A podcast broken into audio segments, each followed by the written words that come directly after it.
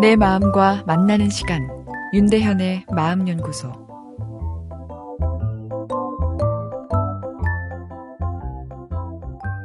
오늘은 신년을 맞아 행복과학이 이야기하는 뇌를 행복하게 하는 비법 소개해 드리겠습니다. 비법이라 하는데 너무 뻔해 실망하시지 않을까 걱정되는데요. 사실 행복의 방법도 우리 근처에 있죠.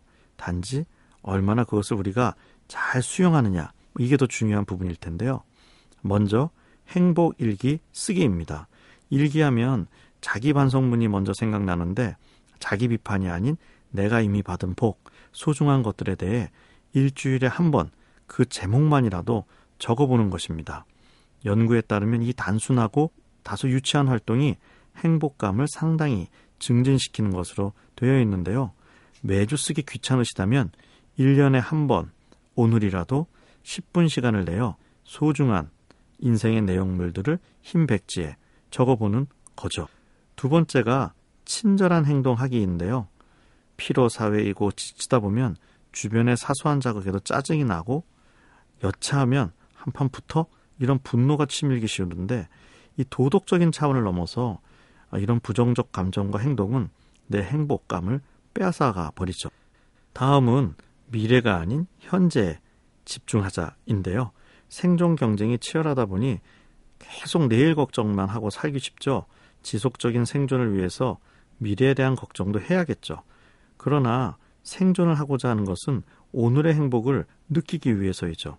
오늘 1월 1일 하루도 그냥 보내지 말고 잘 느끼며 보내보는 것입니다. 삶에 조언을 준 멘토에게 감사하는 것, 행복한 뇌를 만드는데 도움이 됩니다.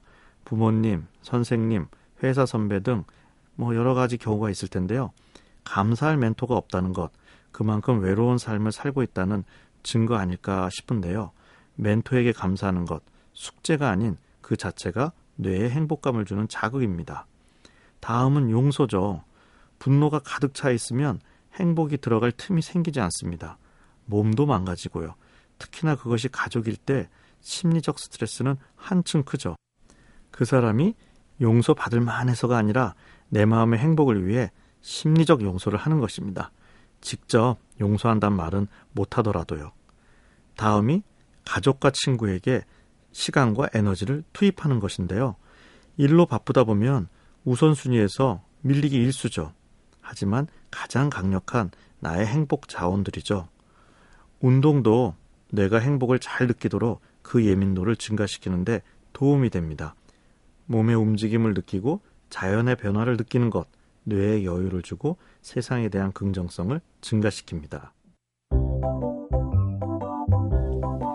윤대현의 마음연구소. 지금까지 정신건강의학과 전문의 윤대현이었습니다.